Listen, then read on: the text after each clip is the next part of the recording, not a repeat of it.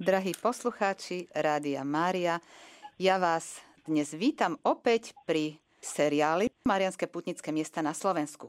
Nuž a milí priatelia, všetkému je raz koniec. A predstavte si, že my sme doputovali až do 9. časti nášho seriálu. A to je práve dnes. Dnes sme pre vás pripravili posledné putnické miesto a to je Rajecká lesná Frívard v Rajeckej doline. Možno ste o tom niekedy počuli, možno nie. Ak nie, tak sa o tom dozviete. A tí, ktorí ste počuli alebo tam boli, sa možno dozviete také veci, ktoré ste ešte nevedeli.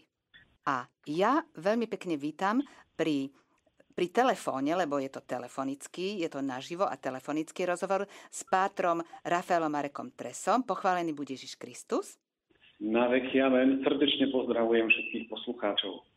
No a milí priatelia, máme toho na dnes celkom dosť, Páter, takže ja si myslím, že by sme mohli ísť rovno na vec. A spýtam sa vás tak na začiatok, že čo pritiahlo v minulosti pútnikov na toto miesto, kam sme sa dnes zatúlali, alebo teda postupne zatúlame a budeme túlať? No, predovšetkým asi by sme si na začiatku povedali najprv tú lokalizáciu, že to pútnické miesto Rajecká lesná sa nachádza v Rajeckej kotline pod svahmi Malej Fatry. Je to taká rázovitá obec Rajecká lesná, ktorá v minulosti bola známa aj pod menom Freewald. A už v minulosti bola miestom, kde prichádzali mnohí pútnici, či už z blízkeho i z ďalekého okolia, aby prednášali svoje modlitby a prosby Panne Márii, ktorej socha sa nachádza nad hlavným oltárom baziliky narodenia preblahoslavenej Panny Márie. A ako bola aj položená otázka, že miesto, kam sme my dnes doputovali alebo zatúlali, tak by sme toto miesto vybrali práve kvôli tomuto titulu. Bazilika narodenia preblahoslavenej Panny Márie tom poslednom augustovom týždni nemáme žiadnu nejakú takú marianskú slávnosť alebo sviatok, ktorý by sa tak slávil, kde, o ktorej by sme vedeli, že má aj nejaké také politické miesto, tak sme si vybrali práve Sviatok narodenia Panny Márie, ktorý slávime každoročne 8. septembra. A dali sme do pozornosti práve toto miesto, Rajeckú lesnú, kde sa práve okolo tohto sviatku a na tento sviatok konajú púte. Pater Rafael, mňa zaujal ten názov Frívald, lebo pri Réckej lesnej je taká pomlčka Frívald. Tak zaujímalo by ma a určite aj našich poslucháčov, prečo uvádzame spolu s Réckou lesnou aj tento zaujímavý názov Frívald a teda aj ako sa písali dejiny tohto miesta. My sme už spomínali aj pri predchádzajúcich e, seriáloch, že množstvo informácií o tom, ako vyzeral život v chrámoch, kláštoroch a putnických miestach nachádzame aj a predovšetkým v historických textoch, ktorými sú kanonické vizitácie. To znamená dokumenty, ktoré spísal biskup alebo ním poverený kňaz, ktorý prišiel skontrolovať, či sa na danom území, danej farnosti žije duchovný život a cirkevný život naozaj podľa, podľa predpisov katolíckej cirkvi. A tak v kanonickej vizitácii zo začiatku 17. storočia sa uvádza Frivald je malá osada, obkolesená hustým lesom, do ktorej vedie úzka cesta. Bolo ju ťažko nájsť či dobiť a každý usadlík tu používal príjmenie Frivaldský. Obec potom na Rajeckú lesnú premenovali až niekedy v polovici 20. storočia. Ale my musíme spomenúť, že už od roku 1767 sa práve toto miesto spomína ako pútnické miesto. A dejiny púti, dejiny kostola i prvopočiatky mariánskej úcty, ako aj samotný pôvod milostivej sochy, ktorá je centrom toho kultu v Rajeckej lesnej, sú, musíme povedať, doteraz zahalené rúškom tajomstva. V minulosti, v tých starých časoch, bol v blízkosti terajšieho kostola vybudovaný starý kostolík. ten jeho pôvod sa datuje na 13. 14. storočie. Z neho sa nám zachovalo len sanktuárium, teda presbyterium. Na jeho vonkajšej strane bolo možné donedávna vidieť maľby i nápis Freewaldens. Od roku 1698 sa datuje farnosť Freewald. Nie už nejaká osada, ale už je to farnosť so svojím farárom a patrila do lietavského panstva v Trenčianskej stolici. Od nepamäti sem putovali pútnici zo všetkých štyroch svetových strán. Konali sa sem púte k zázračnej neskorogotickej soche Panny Márie, kráľovnej anielov, umiestnenej vo farskom kostole, ktorú dal vyhotoviť rod Frívalskovcov, pravdepodobne v rokoch 1495 až 1498. O milostivej soche Panny Márie sa rozpráva pekná legenda, ktorá hovorí, že v časoch Rákociovskej vzbury prišlo luteránske vojsko aj do Frívaldu. Vyhnalo miestneho farára Jána Lietavského a odnieslo milostivú sochu Pany Márie so sebou. Farníci, ktorí nechceli opustiť svoju najmilovanejšiu sochu, šli stále za vojskom a s plačom sprevádzali ukradnutý klenot. V Sliesku však socha zmizla a znovu ju zbadali vo Frivalde na hlavnom oltári, kde je až doteraz na radosť marianských ctiteľov. To som doslova citoval zápis, ktorý hovorí o tejto mimoriadnej udalosti. Na jej príhovor sa tu stali mnohé uzdravenia, telesné i duševné. Nitrianský biskup Justíny uvádza v kanonickej vizitácii z roku 1767 takéto údaje. Opäť sme pri tých kanonických vizitáciách, ktoré sú pre nás naozaj zdrojom kvalitných a overených informácií, pretože ich písala cirkevná autorita ako oficiálny dokument. V tejto vizitácii sa píše, na prostriedku na hlavnom oltári stojí socha preblahoslavenej Panny Márie, slávna svojou starobilosťou a milosťami. V pravej ruke drží zuliatko a v ľavej žezlo. Je umelecky vytesaná z dreva a starostlivo je pozlátená. Putujú k nej zďaleka zbožní mariánsky ctitelia, ktorí dúfajú, že obsiahnu milosti a potešení sa vracajú domov. Pater Rafael, kedy bol najväčší sviatok Frívalskej Pany Márie? A čo nájdeme v areáli tohto putnického miesta? Asi takým naj, najvýznamnejším, najdôležitejším sviatkom alebo dňom bol 27. maj roku 1866. Určite to bola výnimočná slávnosť ako pre eh, Frivaldskú panu Máriu, pre celý Frivald aj široké okolie. Vtedy nielenže posvetili nový chrám, ale aj preniesli milostivú sochu zo starého kostola do jej nového príbytku. V rokoch 1920-1921 miestni obyvatelia vybudovali na severnom svahu kopca južne od farského kostola Kalváriu z finančných príspevkov tunajších rodákov, teda miestnych rodákov žijúcich v Amerike. Na vrchu Kalvárie stojí taktiež kostolík na neho vstúpenia pána. Pod Kalváriou stojí pútnická kaponka Lurdskej Panny Márie, z ktorej vyviera 5 prameňov priezračnej vody. No z toho, ako ste to opísali, vyzerá, že je to opäť jedno veľmi pekné malebné miesto, kde sa určite pútnici radi vracajú. Najmä možno z tej lokality, kde, kde to majú tak najbližšie, že, že je to zrejme také ich obľúbené, obľúbené miesto. Milí poslucháči Rádia Mária Slovensko, stále počúvate deviatú časť marianských putnických miest na Slovensku a dnes hovoríme o Rajeckej lesnej. A našim hostom je ako tradične Dominikán Páter Rafael Marek Tresa. Páter Rafael, konali sa na toto miesto, kde my teraz ho navštevujeme cez ten rozhlasový éter, aj pravidelne púte Matke Božej Frívalskej, ako sa tam nazýva. Ak áno, tak ktorých sviatkov sa to týkalo? Až do nedávnych čias prichádzali putníci pozdraviť Matku Božiu Frivalsku v tieto štyri slávnostné dni. na Turíce, na slávnosť Najsvetejšej Trojice, na sviatok narodenia Panny Márie, čo 8. septembra, a v deň mena Panny Márie, čo je 12. septembra.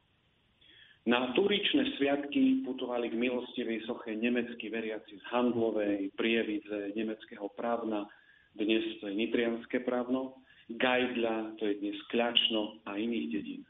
Na slávnosť narodenia Panny Márie 8. septembra prichádzali procesie z okolitých dedín Ďurčiny, z Biňova, Rajca a z ďalšieho okolia, z Pružiny a Mojtína. V nedeľu po sviatku mena Panny Márie si mariánsky ctitelia konali púť len súkromne a najväčšia púť bývala na slávnosť Najsvetejšej Trojice.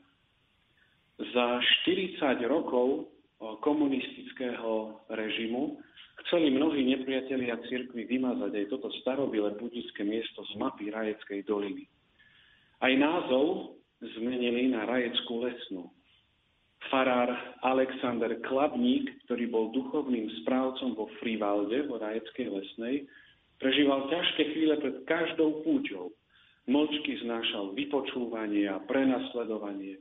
V niektorých rokoch nesmel ísť ani v procesii s prevelebnou oltárnou sviatosťou na Kalváriu. Pútnici však navštevovali Frivald Rajeckú lesnú v hojnom počte i za totalitného režimu, ktorý neprijal církvy u nebeskej matky hľadali na týchto miestach pomoc, útočisko i ochranu. No a práve kvôli tomuto takému živému turistick- pardon, putnickému ruchu, lebo to, je, to sú putníci, ktorí prichádzajú, putujú k nohám svojej matky, tak a, toto miesto dostalo viaceré výsady. Napríklad už začiatkom 19. storočia udelil pápež Pius VII kostolu plnomocné odpustky, ktoré na týchto miestach mohli získať veriaci počas spomenutých sviatkov. A v roku 2012 bolo toto putnické miesto vyhlásené za baziliku Minor.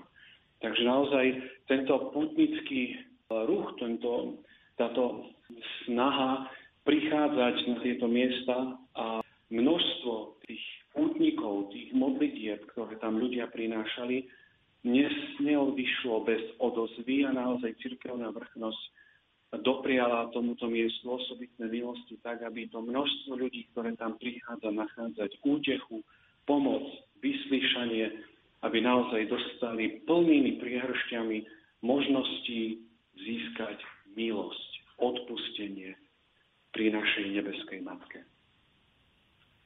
Milí priatelia, hovorili sme v predchádzajúcom vstupe už o tom, čo nájdeme v areáli tohto putnického miesta, či už tú kalváriu, kostolí, kaplnku, ale nehovorili sme ešte o jednom, dá sa povedať, unikáte, ktorý je tu nainštalovaný a ktorý tiež môžu pútnici navštíviť.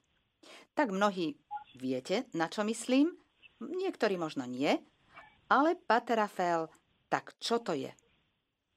No, myslím, že to je veľmi dôležité vedieť, pretože súčasťou areálu putnického miesta je aj expozícia slovenského Betlehemu, ktorý vytvoril majster Jozef Pekara, ktorý začal na tomto diele pracovať v roku 1980.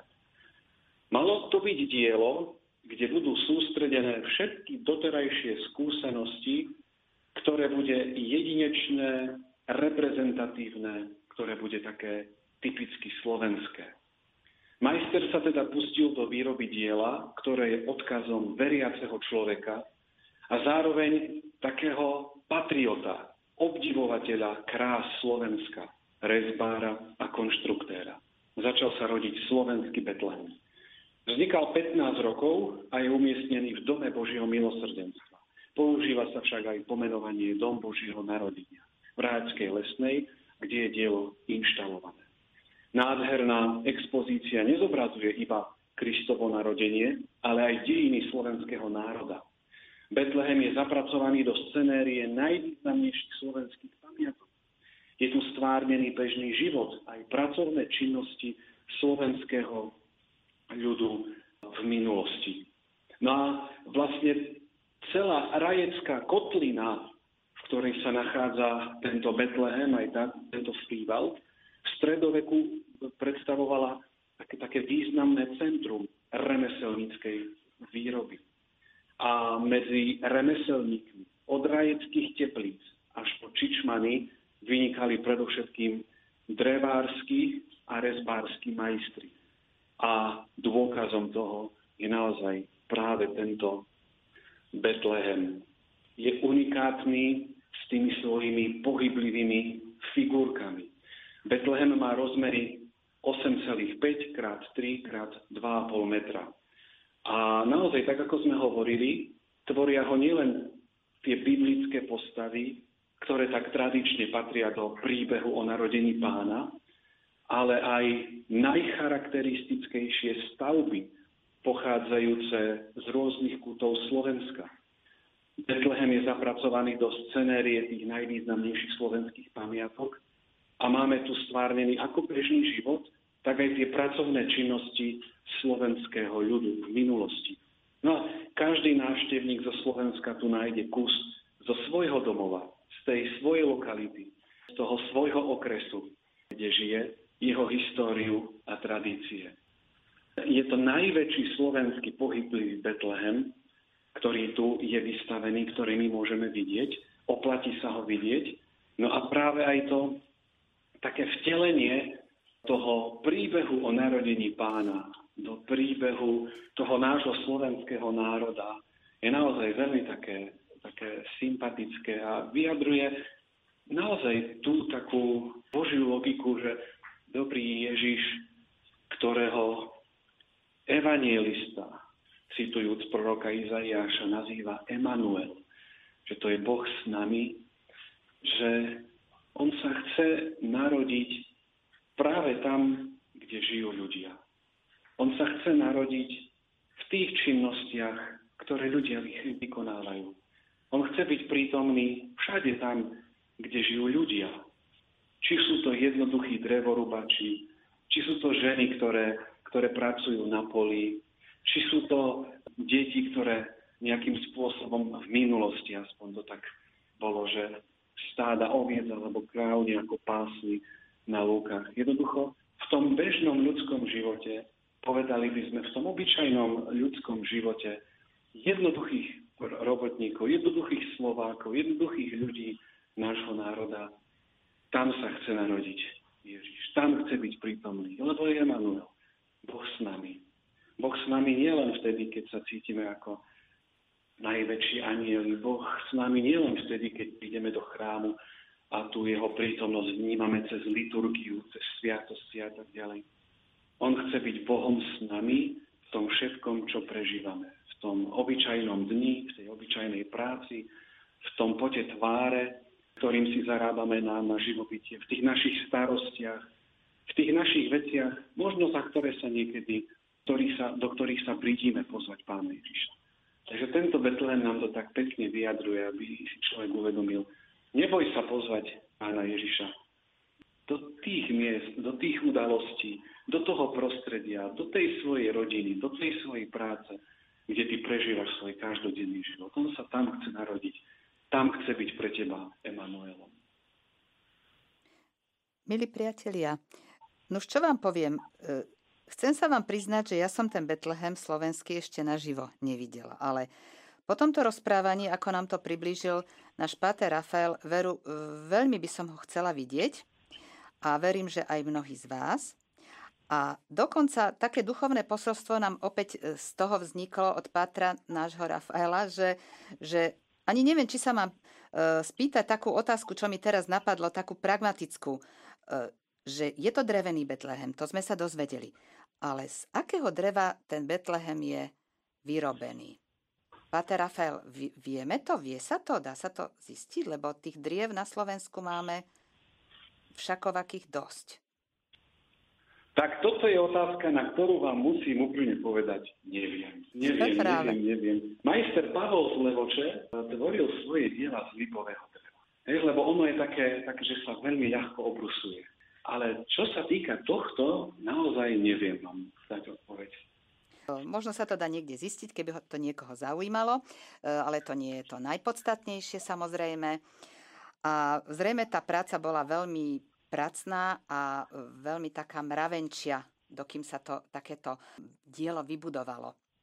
Tak 15 rokov asi no naozaj znamenalo dosť intenzívnej a náročnej práce, lebo ako to sú, to sú detaily. To, naozaj, keď to človek ide pozerať a vidí, jak tam drevo rubačí, rúbu drevo, jak tam stavajú strom, jak tam sa pohybujú rôzne remeslá, tak to všetko vyrezať, ale aj spôsobiť, aby sa to pohybovalo. Hej, tak to, to si naozaj vyžaduje nielen ako, že um a šikovné ruky, no ale to potrebuje aj čas. No ale všetko dobre potrebuje čas na to, aby dozrelo. Takže Veď ten rezbar pomaly za 15 rokov pritom, neviem, kedy to začal vyrezávať, veď on pritom pomaly aj zostarol. To je už taká dlhá doba, 15 rokov, nie? Keď, si to, keď sa to tak vezme. V živote človeka je to dosť veľký úsek. A mal to vyplnené takouto náročnou prácou. No, takže toľko o, tej, o tom Betleheme, ktorý sme si spomenuli. Tak, Pater Rafael, vieme, teda my, my vieme, my dvaja, ale poslucháči možno ešte nevedia, ale sa dozvedia, že v roku 1990 začalo také veľké budovanie, zveľaďovanie tohto putnického miesta. Tak čo sa to tam také významné udialo? Je treba povedať, že keď človek ako pútnik napríklad uh, navštíví putnické miesta u našich susedov, či v Čechách, v Rakúsku, alebo pôjdeme do Polska, vidieť tam, že naozaj tie putnické miesta sú veľmi pekné, sa rozvíjajú, sú rozbudované. Naozaj takým spôsobom, aby jednoducho povzbudili, pozdvihli ducha pútnika, ale samozrejme, aby mu dali aj nejakú odpoveď na jeho potreby, či už duchovné alebo fyzické. No a v tomto duchu sa začalo aj zveľaďovanie práve tohto putnického miesta vo Frivaldi.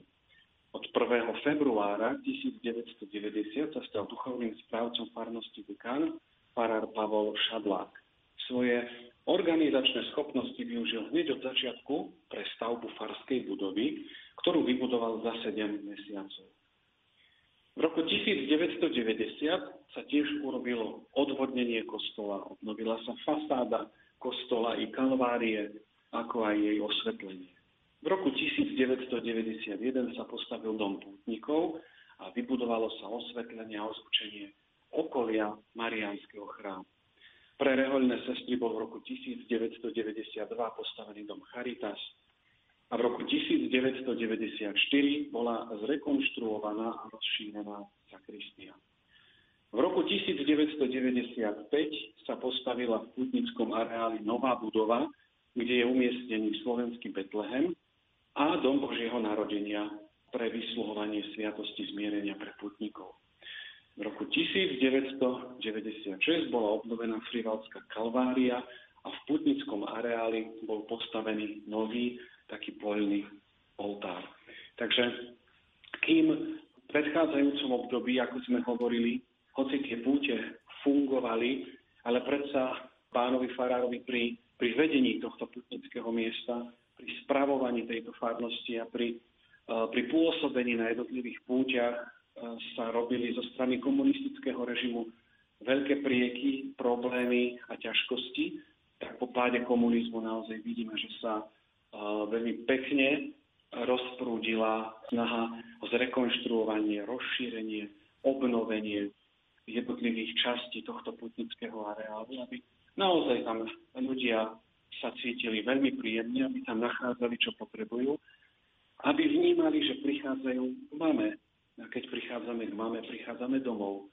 A doma sa obyčajne človek cíti príjemne. Takže ale taktiež treba povedať, že je veľmi pekné sledovať, že aj v súčasnosti na jednotlivých putnických miestach ožíva taká snaha v tom, aby, aby tie miesta boli pekné, aby sa tam ľudia mali kde modliť, aby sa mali kde nejakým spôsobom usadiť, odpočinúť si. V tomto si myslím, že trošku zaostávame za niektorými putnickými miestami, ktoré sú v okolí našej krajiny, ale Vidíme, že sa to posúva dopredu a naozaj aj tie naše politické miesta sa dostávajú na, na, na úroveň. Hej? a ľudia tam naozaj môžu získať pokoj, požehnanie a môžu sa tam cítiť príjemne. Lebo to je tiež dôležité, aby všetky stránky nás, ľudských bytostí, boli pri Pánu Bohu a na miesta, ktoré jemu e, patria, naozaj tak, tak povzbudené, potešené. E, nakoniec si myslím, že tie putnické miesta si to naozaj zaslúžia že vzdávať úctu aj takým pekným prostredím, usporiadaným alebo aj určitým takým vybavením pre tých pútnikov, že je to úplne na mieste. Že to nie je niečo, čo by, čo by nepatrilo tam. Tiež to myslím. A čo je dôležité, nie ide len o to, že vzdávame nejakú poctu putnickému miestu, ale obyčajne putnické miesta sú lokality, ktoré dobrý pán Boh tak nejakým spôsobom mimoriadnými milosťami navštívil alebo, alebo obdaril. Veď keď si spomenieme na to všetko, čo sme doteraz spoločne prešli, preskúmali, počuli na tých jednotlivých putnických miestach, aj tak to bol len výber ano, toho, čo na Slovensku máme, je, je veľké množstvo a sú to ohromné veci, tak je to vlastne naozaj investícia do Božích vecí. To je prejav vďaky Pánu Bohu, to je prejav naozaj našej oslavy Pána Boha, keď on si vyvolil niektoré miesta, že ich tak osobitne požehnal, osobitné milosti tam udeluje, dať tomuto miestu naozaj patričnú poctu, lebo je to miesto, ktoré si vyvolil Boh. Milí poslucháči, v úvode sme už spomenuli, že kostol narodenia preblahoslavenej Panny Márie má titul Baziliky. Kedy bol kostol poctený týmto titulom, sa pýtam nášho hostia, a za akých to bolo okolností? Na žiadosť jeho eminencie Jána Chryzostoma kardinála Korca, nitrianského biskupa z dňa 1. mája 1994, ktorá vyjadruje prosby a želania kniazstva i veriacich, kongregácia pre Boží kult a disciplínu sviatosti na základe takého zvláštneho rozhodnutia jeho svetosti pápeža Jána Pavla II. zdobila pútnický farský kostol narodenia Panny Márie titulom a hodnosťou Bazilika Minor so všetkými právami a podľa príslušných liturgických predpisov, ktoré sú uverejnené v dekrete, ktorý kongregácia na tento účel vydáva. My sme už o mnohých putnických miestach spomínali, že tie miesta sú vyznačené práve týmto titulom Bazilika Minor a tento titul naozaj dostávajú chrámy, ktoré sa vyznačujú alebo starobilosťou, alebo nejakou takou obľúbenosťou u veriacich. No. Takže je to ako keby také trošičku vyzdvihnutie toho, toho chrámu na takú vyššiu úroveň. A s tou úrovňou alebo s tým povýšením sa samozrejme no, sú spojené nejaké tie povinnosti, ktoré tam musí miestny pán Farár vykonávať. To leto sa týka predovšetkým naozaj takého zvýšené pozornosti pre vysluhovanie sviatosti zmierenia, slávenie sviatkov, ktoré sú na to určené. A na druhej strane vždycky titul Bazilika Minor prináša aj rôzne milosti. Hej. Napríklad pútnici, ktorí prichádzajú navštíviť Baziliku Minor, môžu získať úplné odpustky.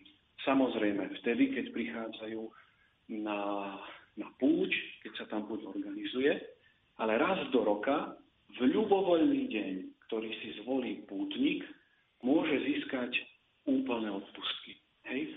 To znamená, idem ja, dajme tomu ako turista niekde do Rajeckej doliny a poviem si, a už z Rádia Mária viem, že tuto v Rajeckej doline je Bazilika Minor, chrám narodenia Pani Márie Rajeckej lesnej vo Frivalde idem ho navštíviť. Nie je púč, nie je nič mimoriadne v kostole. Možno do toho kostola vstúpim sám, ale tým, že Bazilika Minor má také, také práva, také, také dovolenie, také milosti, môžem si povedať, Pane Ježišu, v tento deň ja chcem získať úplné odpusky v tomto chráme.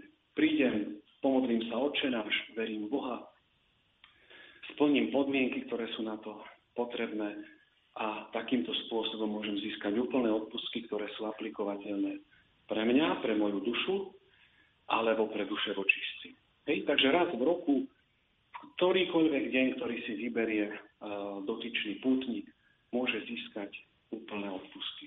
Hej. A to je len jedna z takých, z takých vecí, ktoré titul Bazilika Mima prináša a je dôležité ich využívať, aby sme sa naozaj duchovným spôsobom obohacovali. Tu mi tak trošičku prichádza ešte na um jedna taká dôležitá vec, ktorú možno treba spomenúť, lebo naozaj, keď prichádzame na slávnosti, na slávnosti pútnické, na slávnosti odpustové, vždycky sa tam spomína ten pojem odpust alebo odpustky. A tu je veľmi dôležité porozumieť tomu, že odpustky to, sú, to je odpustenie trestov za viny, ktoré si my za svoje hriechy spravodlivo zasluhujeme. Odpustky nie sú odpustenie hriechov, odpustky sú už odpustenie trestov, ktoré za svoje hriechy, ktoré boli v povedi odpustené, a získavame. Každý ľudský skutok, respektíve každý hriech, má také dve časti. Prvou je vina a druhou je trest. Keď ja idem na svetú spoveď, úprimne vyznám a oľutujem svoje hriechy, všetky moje hriechy sa mi odpúšťajú. Všetky ťažké hriechy, ktoré som vyznal, a všetky ľahké hriechy, ľahké hriechy, tie, ktoré som vyznal, i tie, ktoré som nevyznal. Tie sa mi odpúšťajú. Takže vina je odpustená. Ale trest ostáva. To znamená, aké si mám dôsledky. A to my zadozučinujeme alebo odčinujeme tým, že jednoducho napríklad vykonáme to pokánie, ktoré nám kniaz po spovedi dával. Alebo že získavame odpustky. Lebo spoveď to ešte nie je všetko. Hej, spoveďou nie je zakončené moje obrátenie. Odpustené sú mi viny, ale ja musím ešte konať pokánie za tie svoje hriechy, ktoré som spáchal. Hej, a na to nám pomáhajú odpustky. Dať do poriadku to, čo, sme, čo nám nevyšlo našimi, e, našimi skutkami, to všetko, čo sme už oľutovali vo Svetej spovedi. Je dôležité vnímať, že naozaj každý jeden náš hriech má nekonečnú hodnotu. Nekonečnú hodnotu. Nie preto, že by my sme boli takí veľkí, hej, ale preto, že aj ten najmenší hriech je urážkou najväčšej Božej dokonalosti, blaženosti a, a svetosti. Hej? A práve preto my potrebujeme to, čo sme svojimi hriechmi poškodili, to znamená, urazili sme Božiu velebnosť, Boží majestát, dali sme prednosť, pohrdli sme Božími prikázaniami dali sme prednosť hriechu, to treba napraviť. Treba dať zadosť za to moje za to moje pohrdanie Pánom Bohom. Či bolo malé alebo veľké. A v tomto zmysle majú význam odpustky, pôsty, modlitba, pokánie, dobré skutky, aby sme naozaj, keď sa postavíme pred Božiu tvár, mohli ísť rovno, rovno, rovno do neba. Lebo, vzor, treba pamätať, to, čo tu na zemi môžeme splatiť za pár centíkov nášho pokánia, to na druhom svete budeme musieť splácať za ťažké milióny.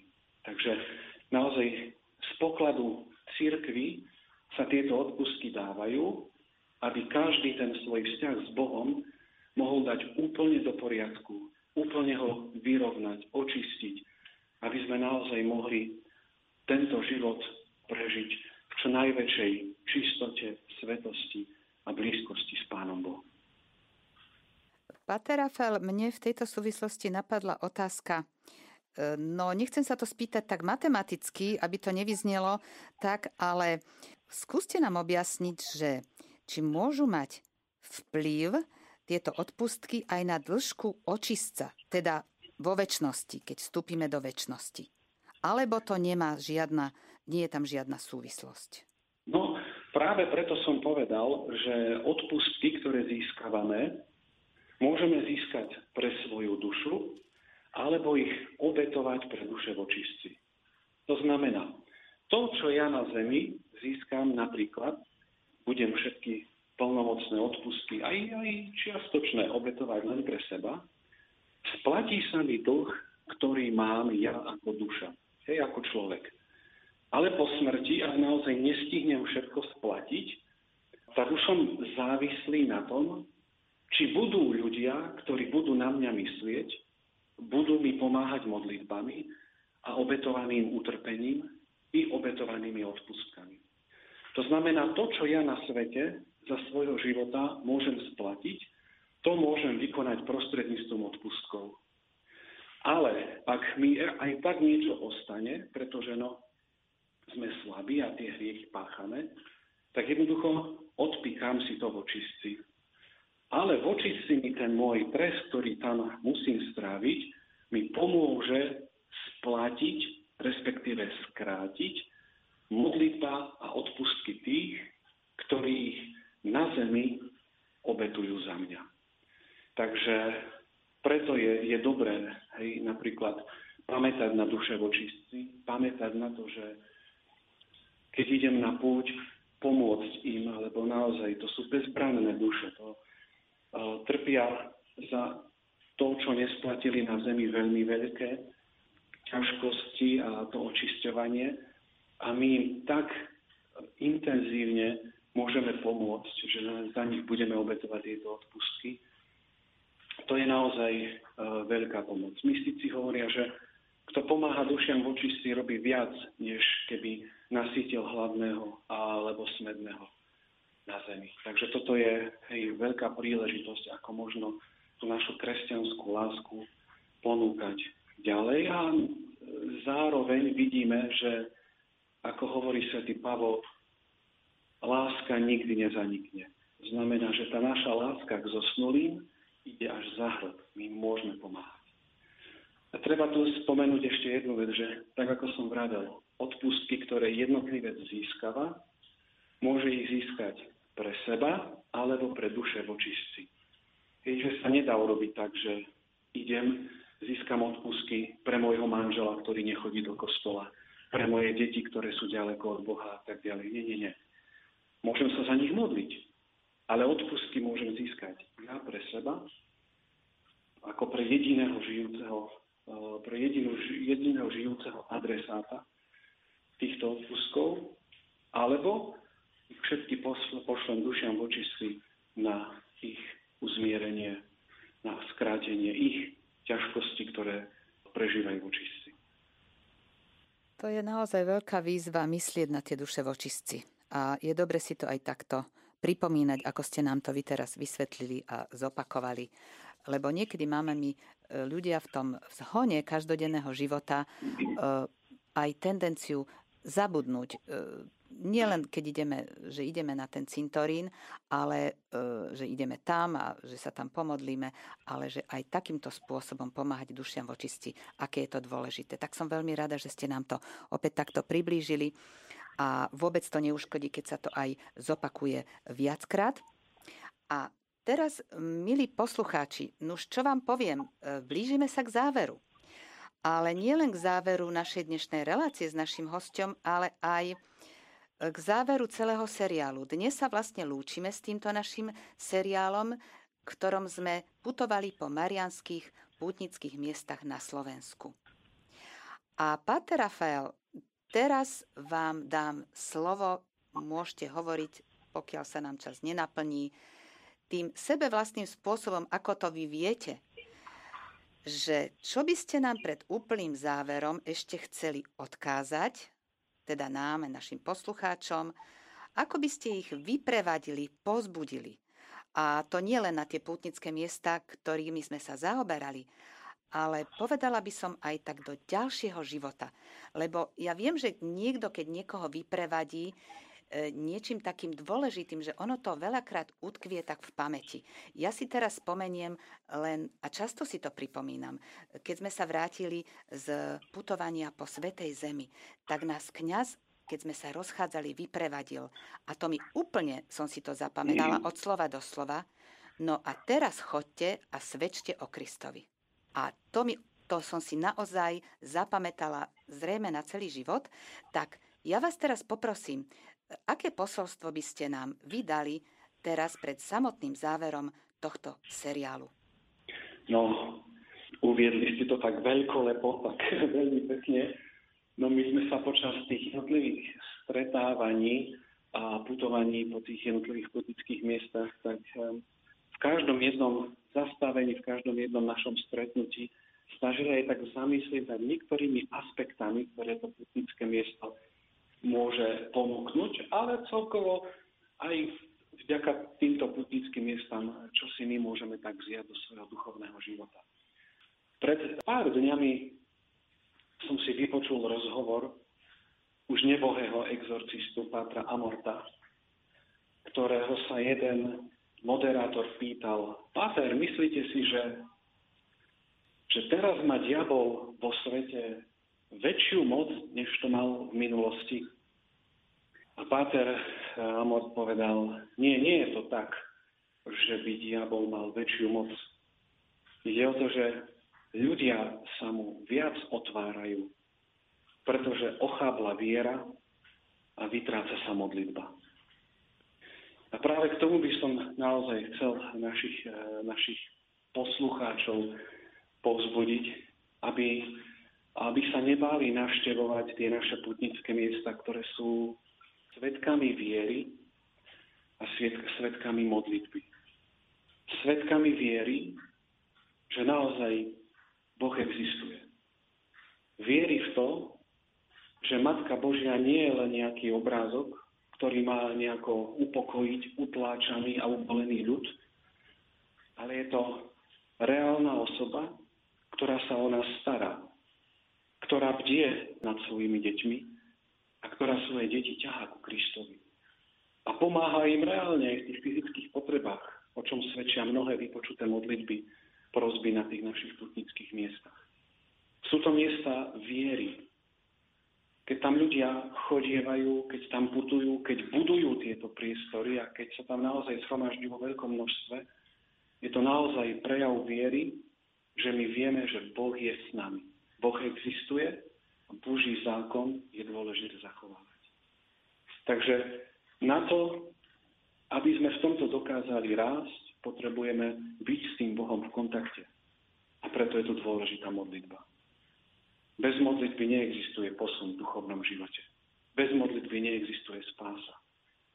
Je úžasné, keď sledujeme tie biblické dejiny a vidíme, že na tých prvých stránkach kníh svätého písma počúvame, že Boh sa prechádzal s Adamom. Oni rozprávali spolu, oni sa prechádzali ako kamaráti, ako priatelia. Zhovárali sa o všetkom, boli si tak blízko. Ako náhle človek spáchal hriech, začal sa Boha báť. Začal sa pred ním skrývať. V knihe Genesis čítame, Boh išiel na tú svoju klasickú prechádzku a pýta sa, Adam, kde si? Však stále sme sa prechádzali, zrazu tu nie si. Bál som sa, lebo som nahý, tak som sa skryl. A tak sa človek začal Boha báť. Až musel prísť Boh v ľudskom tele medzi nás, aby ukázal, Boh chce byť s nami. A to nám tie putnické miesta tak pomáhajú, že keď ideme na nejakú púť, ideme do chrámu, tak trošičku prerušíme ten náš bežný životný chod, tú našu bežnú rutinu a ideme k tomu Pánu Bohu, aby sme počuli, cítili, vnímali Jeho blízkosť pri nás. A s tou blízkosťou odchádzali, odchádzali naspäť do svojich príbytkov, do svojej práce, do svojich povinností. Takže putujte, vážení poslucháči. Putujte a nestrácajte vieru a neprestávajme sa modliť. Pretože potrebujeme naozaj veriť a mať istotu, že žijeme pre nebo. A nie len pre také tie naše pozemské chvíľkové záležitosti, ktoré môžu byť niekedy vážne, ale to, čo nás čaká v nebi, sa nedá porovnať s ničím, čo tu okolo seba máme. Tak vám prajem vieru, prajem vám vytrvalosť v modlitbe. No tak, e, Páter Rafael, vy ste povedali, že som veľkolepo uviedla otázkou záver, ale vy ste urobili veľkolepú bodku. Takže vy ste tu dôležití. A ja som veľmi rada, že sme vás tu mali, teda na telefonickej linke. Bohužiaľ, e, fyzicky sa nám to nepodarilo, aby ste sem prišli, ale veď ak nie je všetkým dňom koniec, ak pán Boh dá, tak aj to sa udeje.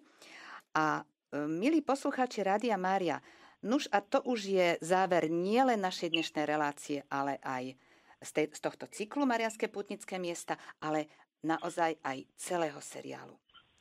Tak my sa tešíme na stretnutie s vami opäť na vlnách Rádia Mária pri nejakej ďalšej relácii, ktorú by sme pripravili v Rádiu Mária pre vás.